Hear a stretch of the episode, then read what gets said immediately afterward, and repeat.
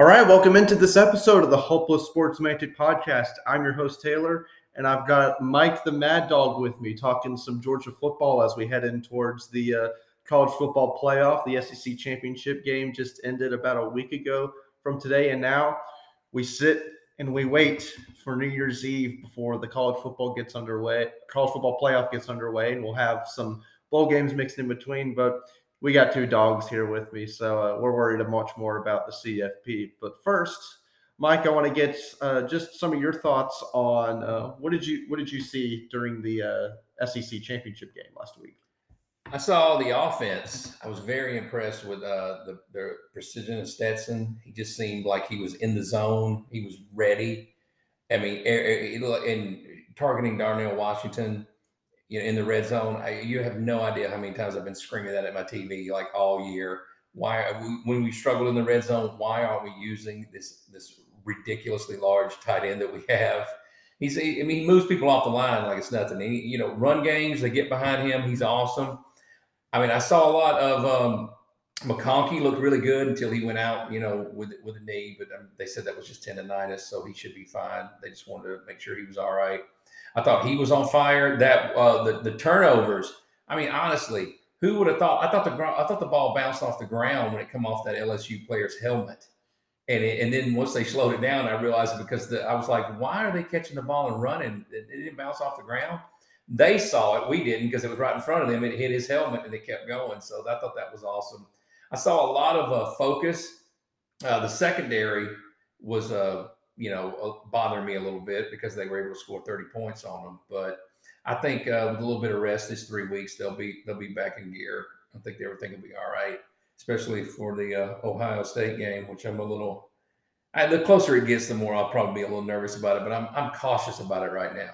Yeah, there's definitely for me as a Georgia fan, no matter how confident I am heading into the game throughout the week, I'm still going to be nervous before we uh, get that before the opening kickoff. And once the game kind of gets going, it takes me a bit to kind of relax, even regardless of who the opponent is, just because it's uh, especially with those noon kickoffs, you kind of never know who's who's going to show up and what the game plan is. I hate noon kickoffs. Same same thing, but uh, I think some of the the issues they had defensively on, on the touchdown to Malik Nabers, I think Malaki Starks just misjudged the ball in the air. That's kind of what Kirby alluded to in the post game press conference. I think he just if he takes a deeper angle to that, he's able to get in front of it, make a pick. It's a learning thing. he certainly got high enough. Yeah, it's it's. uh I think some of that was also just the adjustment of we saw when it went from Jayden Daniels to Garrett Nussmeier at quarterback. The game plan offensively for LSU completely changed they went from much more of using mobility, using quick hitters and tempo to all right, we got this kid with a cannon back here that's got a NFL dad. We're just gonna cut him loose. We got nothing else to lose, and he played with kind of that Brett Favre gunslinger mentality for sure. And I think that kind of raised a few questions on what their quarterback situation is going to look like. But I think what I've heard from the LSU guys I've talked to is that he's he's little too much of a loose cannon, and the turnovers kind of become an issue. Especially, we saw him throw a pick to Chris Smith late in the game. But offensively, outside of the turnovers, I think that's really the only thing you can complain about for Georgia.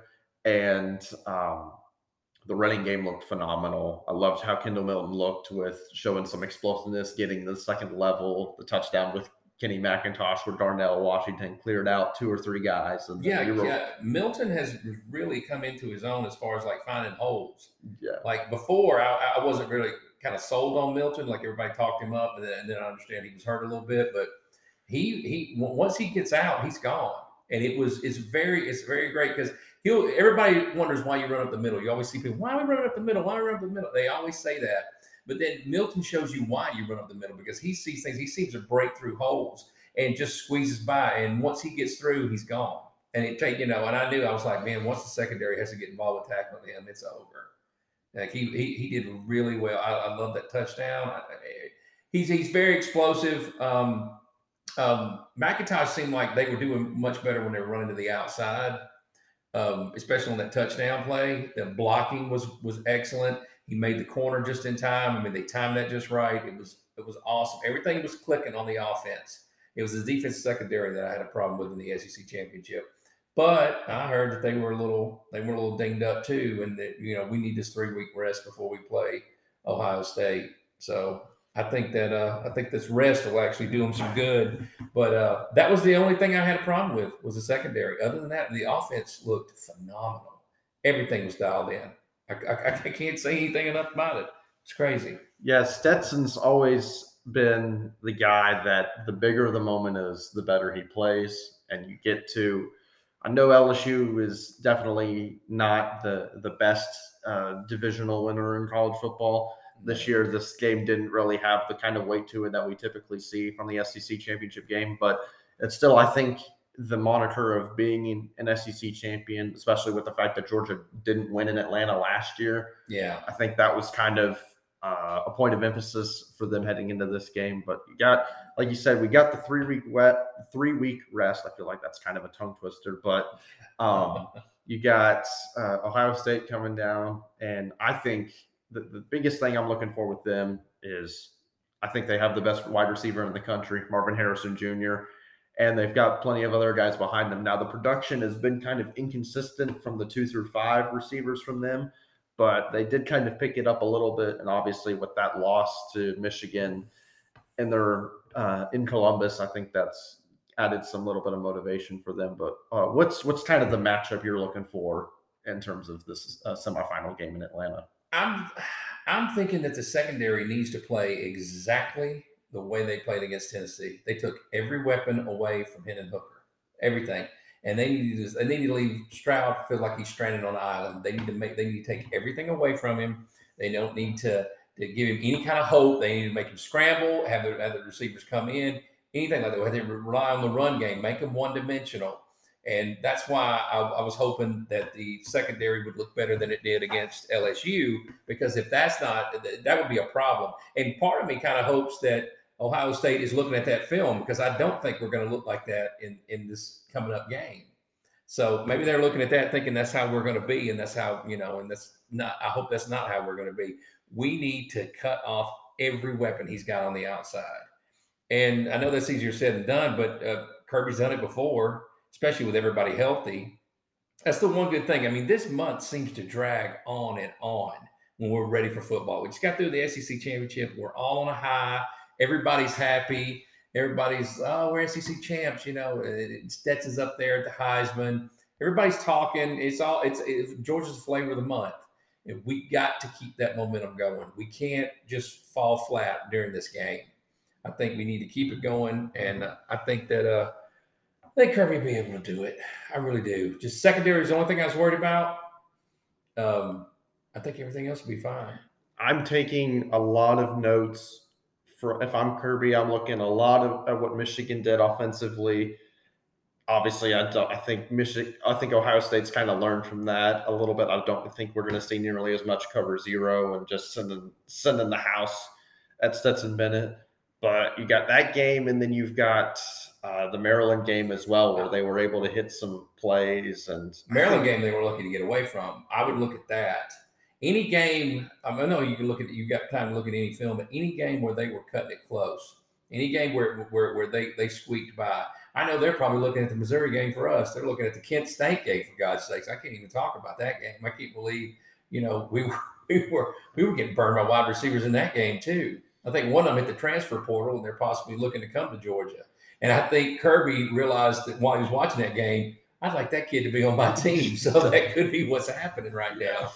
Um, but I think that we, yeah, the Maryland game I would look at more, I think, than the Michigan game. The Michigan game, I, I don't know. You would think that they, I, I thought they put up more of a fight, especially because they had lost the year before. And I know that rivalry is ridiculously heated. Like they can't stand one another more so than a lot of other rivalries in, in the entire country. So I thought for sure, no, they're not going to let them beat beat them again. And sure enough, Michigan found a way to do it. I don't know if Ohio State just isn't quite as physical as they really want to be. Everybody keeps talking about their schedule was kind of light. I'm not sure if that's the case. I'm just thinking the Maryland game is what I would focus on, and some of the Michigan game because I think I think they're gonna they're gonna learn from their mistakes. But you know they got a second chance. They got in. So while they were watching everybody else play their championship games, they realized that they got in. So I don't think they're going to be wanting to just squander it, even though I know they're not going to have their wide receiver because he's going to go um, opt out for the NFL draft. Yeah, Jaxon Smith-Njigba is going to be out for this college football playoff. Yeah. Uh, the the reports that I'm hearing is that there's issues with um, kind of his academics. He was not very happy with how Ohio State handled his hamstring situation, and they felt that he um, was rushed back, and his uh, family and his uh, kind of constituents there, um, and because of that, he ended up re-aggravating his hamstring injury to the extent that it really worsened the injury, and because of that, and kind of in protest, he apparently stopped going to class and wasn't really doing too much, and then because of that, he's academically ineligible and we won't see him in the playoff, and he's going to be focused a lot more on where he's going to end up in April, going in the NFL draft. But um, I think that's kind of something that it makes it a little bit easier for um, for scouting sake. I think for Kirby and company because we've kind of seen what the Ohio State offense looks like without him more than with him this year. Uh, because of how much time he's missed throughout the season. But uh, I think you, have seen kind of the whole running back room from Ohio State. They're not too, they're very thin uh, in the secondary. One of the things that I've heard from Ohio State fans and the frustration with running, blitzing as much as they did against Michigan is they just don't have the dudes in the back end of the defense to play that kind of coverage. And we even see, um, I think, somewhat be, with Georgia because Georgia can get home with four and get pressure without really blitzing. You don't see that too much. But even then, now, with how spread out and how wide open the offenses are, you don't see nearly as much blitzing. So with that, that's why I'm looking at. You know, Jalen Carter is going to produce. He's already done it last year in the playoffs and then the Natty. I want to see somebody else on that D line. Nazir Stackhouse, Mykel Williams, any one of those guys has to have a big time game. I would like to see Carter pick up Stroud like you know, like you hold him with one arm. Yeah. Although I think that was one in a lifetime play. I don't think they're going to be able to do that again. But it would be funny if he like repeats it. You'd be like, is this going to be a thing now until he until he leaves? He's just going to pick people up. I thought that was more humiliating than actually tackling the quarterback. That you know, like you could when you slam him down, it's kind of humiliating. But to sit there and hold him like a small child and just hold up you hold up one finger, and you know, the quarterback had to be like, look, dude, put me down seriously, can you just can you just put me down? Everybody else is trying to get him put down. He's just holding. And and you know, LSU fans were livid about that. And I was like, well, I don't know what to tell you. You know, I mean, you, got to recruit. Kirby said it best. There is no coach out there that can outcoach the better players that you have. When you recruit well, it doesn't matter if you call up the craziest schemes in the world. If you've got bigger guys that are out there that's going to stop it, they're going to stop it you have to have with with a team like Ohio State, they have Brian Hartline as the receiver coach, probably the best receiver coach in the country. Been looking at getting even some head coaching jobs at other schools, but has decided to continue continually chooses to stay in Columbus. Um, you got to have the corners that can cover guys one on one. There's not really a way. There's no CJ Stroud's field vision with a clean pocket is too good. If you play a soft zone and rush three, he'll pick you apart. You got to play man to man you got to be able to hold up. And we saw Georgia do that against Tennessee. You alluded to that. I just wonder. Um, I mean, you, we did see Jalin Hyatt win the Biletnikoff Award, but I just think with Marvin Harrison Jr., his length, it's a it's a matchup that's kind of um, something you really have to focus on. Just the length that they have at the receiver position at Ohio State is something that will definitely play into their hands. Um, Georgia's got some smaller corners. Now you have for how well Kamari Lassiter, Javon Bullard, those guys have been playing outside of Kelee Ringo, a little bit undersized at the corner position. So you got to be able to get pressure with four. Um, and uh, I'm I'm really not too worried about Georgia offensively. I think what we've seen some of these other Big Ten teams do. We saw even Sean Clifford in Penn State made some plays yes. with um, our buddy Alec Bob and Doug DeBias. Penn State guys have been protesting Clifford at quarterback for the last couple of years for sure. Um, they still Parker Washington made some plays for them in that game against uh, the Buckeyes. And then obviously Cornelius Johnson, Donovan Edwards ran all over them, hits broke off multiple big runs. So um, seeing what we saw from Kendall, you kind of talked about his ability to kind of see the hole and get through it. I think I would love nothing more than to see Kendall break off a big run against the Buckeyes like we saw Donovan Edwards do mul- multiple times in Columbus. Yeah, McIntosh and Edwards just seem to be that smash mouth running back. Like they'll run right at you and hit you. And Kendall seems to be a, a, a little a little bit slicker, a little smoother. When he finds the hole, then he, you know he's gone. But McIntosh and, and especially Edwards, they will they they just they just run. They'll take a hit and keep going. Like I seen Edwards just keep digging, and people and like three or four people are on him, and he just keeps digging. And then you see the line get behind him, and they push him. The same way with McIntosh. That's that's something that somebody else was talking about one time how you can get like maybe on the three yard line and get stopped and then the offensive line come up behind the running back which isn't stopping and just keeps digging and just shoves him on in the end zone. And you can't what do you do about that? You can't really you think we got this guy stopped. Well no you got three other guys coming in behind him that are just as bigger and they're pushing the whole pile. And as long as the whistle isn't blown just keep going i mean I, you know you don't stop you don't stop when you think the play is over. You you know, and don't even stop when you know the play's over. That just shows you that drive. Just keep going. And I think that's what I think that's what McIntosh and Edwards do. Do they just they have that smash mouth and they they they don't care if you hit them in the face. They're just going to keep coming. So I think they'll do good as far as the run game. Now, if we can get our wide receivers, it will make sure that you know uh, McConkey's okay, and uh, you know we get uh, AD Mitchell back, hopefully he's confident enough. If we can get him involved more, and we got we got the tight ends. I'd like I'd like to even see you know um, Oscar Delp get out there, but I mean I don't know about the, about this game, but he looked really good on one play that uh, the backup quarterback Carson Beck threw to him. Like that was a very smooth transitional play. Yeah, like it was. He just very fluid. It didn't seem like he jumped too far, wasn't strained. Just turned around, caught the ball. It was it was beautiful. So I think uh, I think Stetson will be okay. Like you said, the more the more the, the bigger the moment, it seems like the big the better he plays. So it, I mean, it doesn't get any bigger than the, than the playoffs. So he's going to have to be focused and dialed in, and I, I think he will. I think everything else will be all right too.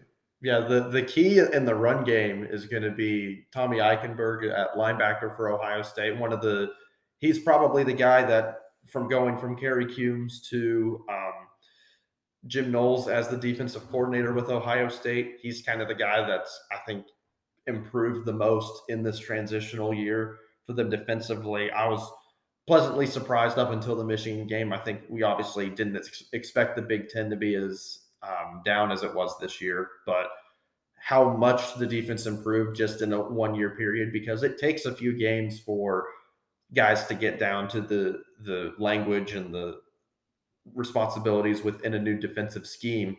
But he's a guy that is very much that see ball, hit ball type linebacker. He can go and get guys in the run game. He can fight off if you put a, a, a fullback back there, like you'll see in the Big Ten a lot, or you try to put an extra tight end on him. Mm-hmm. He can kind of weasel through and make plays in the backfield. Now, the weakness is he's not the best coverage linebacker. So if you can get Brock Bowers on him, to buy try to find a way to create that as a mismatch it's definitely something that can be exposed it's just a matter of it, it's Brock Bowers stuff that we see every week he's making a big play. You can't put a linebacker on him because he's too fast and then you can't put a safety on him because he's too big.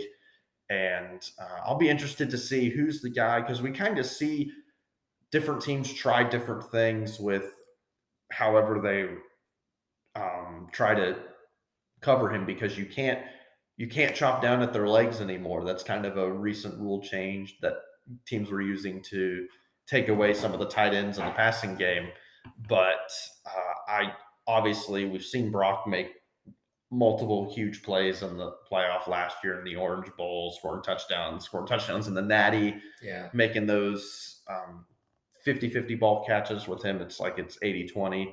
But um, you hit on Darnell Washington. He's another guy in the red zone. Use him in the run game, wear guys down. I want to see us punch it in in a goal to go situation with the run game. I'll tell you a couple other receivers that, that I that I'm really I, I would like to see Blaylock, Dominick Blaylock go out with, with a bang. I'd like to see him just ball out. He's been a very good clutch receiver when when Stetson needed him. You know, he always he, he, I think he's only had like one drop pass this entire season. And Rosemy Rosemy-Jacksaint, when he caught that ball in the back of the end zone, that was an NFL like catch because he just didn't get one foot down. He made sure he got both feet down before. And, and, and, you know, they do it so fast. The play happens so fast, it seems, with him. Anytime he catches a ball, even when he caught that ball in the championship right there at the goal line, when he catches it, the ball comes in so fast, it, you almost can't tell if he got it or not. Like it just, it happens so quick. And then you see him just turn around and he holds it up like, I got it. And then, you know, of course, the referee throws up his arms touchdown. But that play in the back of the end zone, I thought he was out because you can't tell until they slowed it down. And then when he comes down and you realize, now, not only did he get one in, which is all you need for college, he got both feet in. And I was like, that's an NFL catch. Like he got both feet in the back of the end zone. I love those kind of plays in the back of the end zone. I've always loved those passing plays. Everybody, it just seems so cliche sometimes when you get into the red zone that you're going to run it. I know you know, 90% of the time, it seems like that's what you're going to do. You're going to run it in. Everybody's going to run it in somehow. Quarterback draw. Somebody's going to go around. We're going to go up the middle. But I love a good crossing route and a play in the back of the end zone. I think that, I think that, and it's got to be timed just right. And you, and you probably got to practice the hell out of it. But I really enjoy seeing those kind of plays where you don't expect it. Little play action, everybody bites on it, and then you hit one receiver either in the corners or the back of the end zone. I love to see that, especially inside the five. I think that's awesome. But you got, you know, like I said, timing has to be key on those plays. So yeah, and it's just sometimes with the with the the goal to go situations, you're kind of in a spot where you got to take what the defense gives you. If they're trying to take if they're trying to bracket Bowers away, then you got to get the ball to somebody else. You get it to Washington.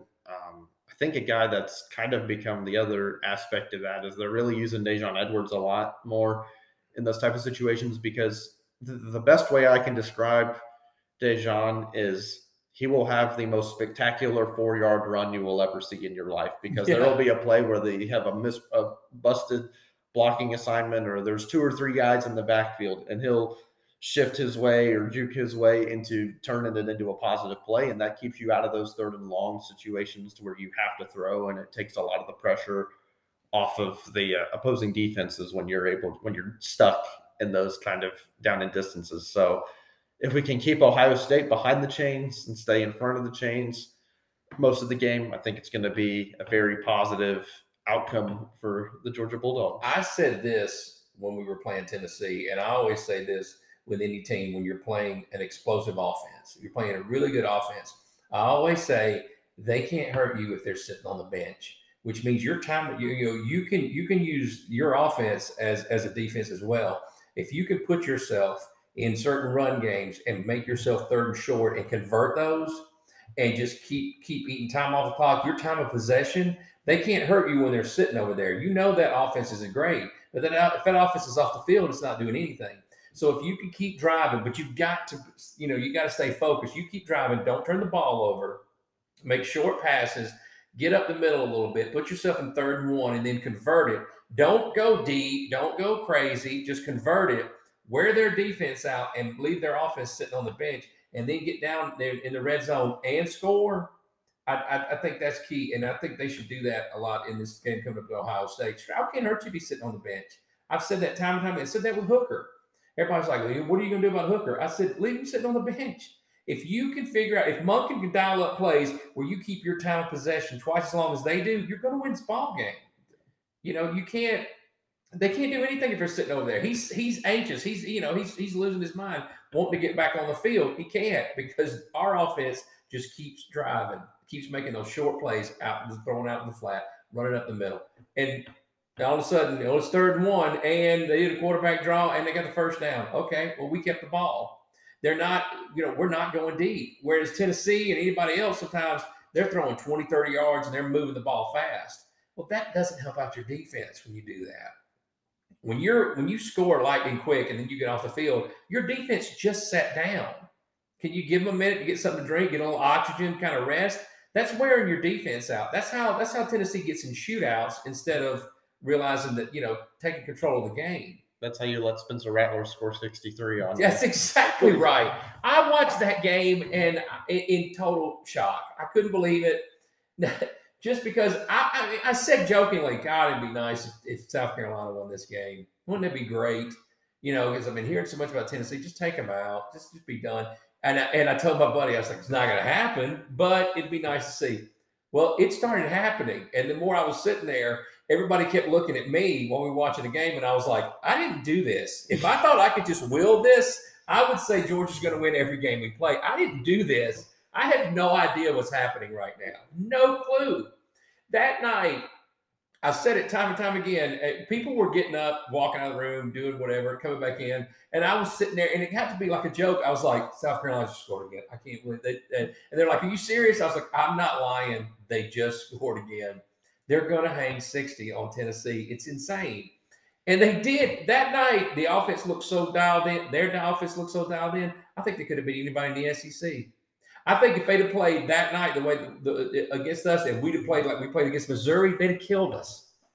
That night, nobody was beating South Carolina. There's just there's just certain nights. Have you ever noticed that with, with some games, certain nights, certain any, teams, any given Saturday, any given everything. I've said time and time again, every Saturday is every Saturday. You never know what's going to happen. You can look like your quarterback could be a Heisman Trophy winner, and then the next Saturday he can't make it. He couldn't buy a completion. He couldn't catch a cold. It's insane. Nothing can happen right. Nothing's going to happen right.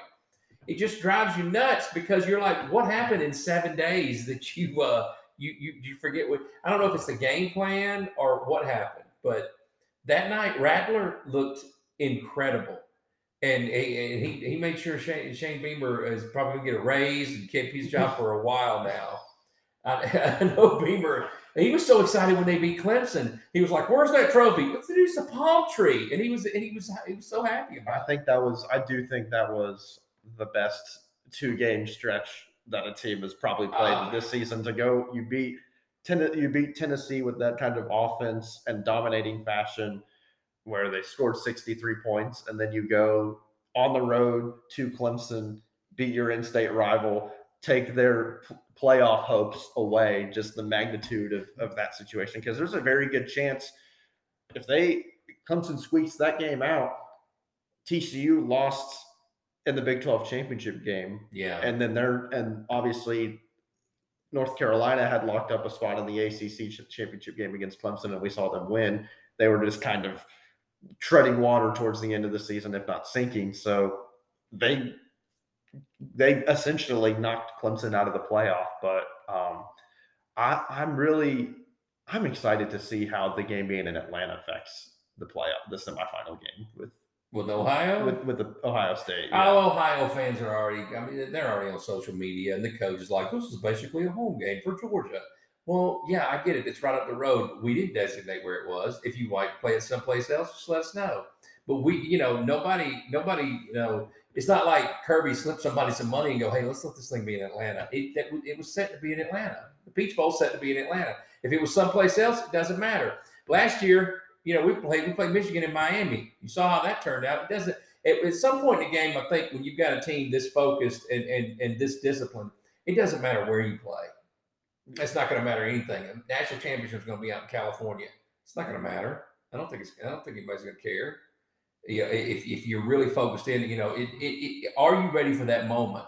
I think certain teams like Tennessee, I think Tennessee might have been uh, they. I think Heupel kind of jumped the uh, the gun a little bit as far as um, you know being ready right now. I just think I think that you know sometimes certain teams aren't ready for the moment of being that big. They can't handle it. And Kirby got everybody ready to win a national championship last year, and I think that you know, this team's like, well, we can handle the hype. You know, if we have a bad game, so what? We're still winning. As long as you get the W, it doesn't matter. So certain teams that you know that they get nervous. Those those guys are not ready for the hype yet. I think you got to gradually build up to it instead of just getting it thrown on you all at once. And sometimes it's a little shocking. And you forget these are these are 18, 19, 20 year old kids. Sometimes they're not ready for the limelight. They, they don't know what to do.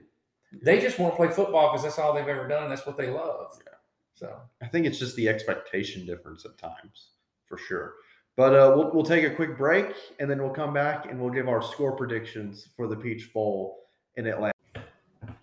All right, we are back. We're uh, closing in on towards uh, finishing out this episode of the Hopeless Sports Sportsmantic podcast. And again, we got Mad Dog Mike uh, with me, Mike the Mad Dog. Either way, I'll, I'll take it. it's ca- it's catchy either way, and it's got dog in it, so I'll roll with it. that's But- all that matters. but uh, you got uh, we were just talking a little bit prior to this, and Mike, you had some interesting points you uh, wanted to hit on when it comes to prediction for the Peach Bowl. Well, it depends on how hungry I think Ohio State's going to come in. Obviously, they are, but I'm wondering if, you know, how much they're going to be focused on this game and how much they may be looking ahead thinking that they might want to play Michigan again. I still think that Michigan loss losing two years in a row is, is, is just really sitting bad with them. They don't, you know, I know they don't like it. So I'm wondering if they're going to think that they can just come in here throw all over us and win this game or if they're already thinking that you know we beat this game, then we can play you know Michigan, which uh, I think is insulting to TCU. TCU, if I just count them out. I think that game's going to be a little bit closer. But my score prediction for this game, if they come in hot and heavy and they want to play, is 38-31 Georgia. Of course, Georgia, but uh, could be more. But it, it also depends on how how their defense you know stops different different aspects of, of our run game if they're able to do it. If not, it could be higher, but I say 38 31 Georgia. So for me, I've I've constantly hit on um, the run game for Ohio State. They've had some games where I think the stats are honestly a little bit misleading, where they'll put up a good amount of rushing yards, but it kind of comes in a situation. I'm looking at the Penn State game, especially. The game is kind of already in hand, and you're seeing an Ohio State team that's really a s- kind of stamped their name on this game, and then you break off a huge run that adds 50 to 60 yards kind of to your rushing stats when your yards per carry numbers prior to that are not really where you would want them to be. Yeah. And I still don't really see them as a, in it. I don't see it as a situation where oh you're you're wearing them down and you're just establishing your will. But this this is an Ohio State offense that they want to throw the ball down the field. They want to use the plethora of NFL caliber receivers that they have, and I think um, because of that, how Georgia has been able to match up against Tennessee. Obviously, Tennessee doesn't quite have the depth at receiver, and Jalin Hyatt was a little bit kind of got injured a little bit during Yeah. that game with, and the weather. Um, you're playing in a dome, but I think Georgia gets the Ohio State Buckeyes into a spot. It's going to be, I think Georgia's up seven or four, something like that, close in the game. You're at around midfield, and it's fourth and three, fourth and two. Georgia's going to give Ohio State that look. They have to run the ball here. You, you're going to have to line up and then just hit the other guy in place. You're going to see Ryan Day do um, one of the the unwritten rules among a lot of us in this Southern Gentleman Sports Show. They are going to line up and shotgun in- in that short yardage situation, and they're going to try an inside zone with Miyan Williams. And I think you see a Jalen Carter or a Mykel Williams fly in there, and then they blow up the play in the backfield with around the four minute mark. And then you see Georgia put on an absolute showcase as to what a four minute offense is supposed to look like. You suck the air out of the ball, Yeah. you maintain the clock, you hold it, you run have a seven or eight play drive, and you just march the ball down the field and you get that game sealing touchdown with about 30 seconds left to stamp your way to LA to then go play the winner of uh, T- TCU and Michigan. yeah. So um, I think just the skill position gap is splitting hairs either way, but the physicality in the trenches that Georgia has, I frankly think Michigan's the only team in the country that can match them in that regard. So because of that, I have Georgia getting their Orange Bowl rematch with Michigan in LA for the, the national title. What's the score prediction for the Ohio State? game? Ohio State, I'm going to say, I'll say 38. I'll say 38 31 sounds pretty good. I think I'll actually drop it down a bit. I think I'll, I think I'll go 35 31. Oh, Or even 35, even 42 31, kind of something, something along those lines. A possession and a half, kind of close to what the spread is at here with think it's at six and a half, and it very well. Yeah, I don't know if they're going to hang 50 on Ohio State like they did LSU. Yeah. I think that was a statement by Monken. You see how excited Monken was Yeah. when um, And LSU was just so gassed with they just don't have the scholarship players. And I also think, and this this is the thing. Now that they're in, I also think. I mean, it, it's- you know, I think those were just stylish points. I think I think Monken wanted to hit fifty, and because he wanted to ensure that number one spot, he didn't want there to be any question. We hung fifty on LSU in our championship game. We're done. And I, I think you know, and he got, he seemed so excited when when AD Mitchell threw that pass, and it was a pretty good spiral yeah. and he threw it to Washington. Washington. I mean, my God, how are you going to cover him? You, are going to have to pass interference in before you can cover him. There's no, there's no other way. But so I don't. I, I think that was mainly just stylish. But yeah, you're probably right. I mean, it's, it, that's a good score. I, I think it'll be a good ball game. I think it's just we'll we'll have to see. This is a game that can go every which way.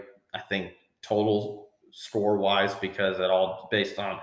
Very interested to see what the tempo of the game looks like if Ohio State wants to try to go fast all the time to hit the big plays and Georgia tries to counter that if Georgia turns it into a slugfest kind of game. Um, but I really don't think I can move too much on what the total margin of victory is going to be. But uh, before we uh, close out, Mike, I want to give you a chance to plug your social media and uh, tell us a little bit more about what you want to do. I am uh, at Mad Dog 19 on Twitter. I'm at um, Mad Dog 1972 on Instagram. I have my own fan page, Mike Dog, uh, uh, Mad Dog fan page on uh, Facebook in case you want to, you know, get on that, jump on that. But any aspect, I'm always, um, I'm always usually having a good time making up graphics, Photoshop, and stuff like that. Just, uh, you know, you yeah, just uh, dial it in and uh, see my work. This guy is definitely up there uh, in terms of it's for sure Georgia affiliated Photoshop graphics, but he does a whole bunch of teams, and I'm definitely impressed with uh, some of his work. But uh, I appreciate you coming on, doing this podcast with me, Mike. Thanks and for I'm having me. excited to. This I'm going to be very anticipatory for this next uh, few weeks or so. But uh, for Mike, I'm Taylor. You're listening to this episode, the Hopeless Sports Magic Podcast.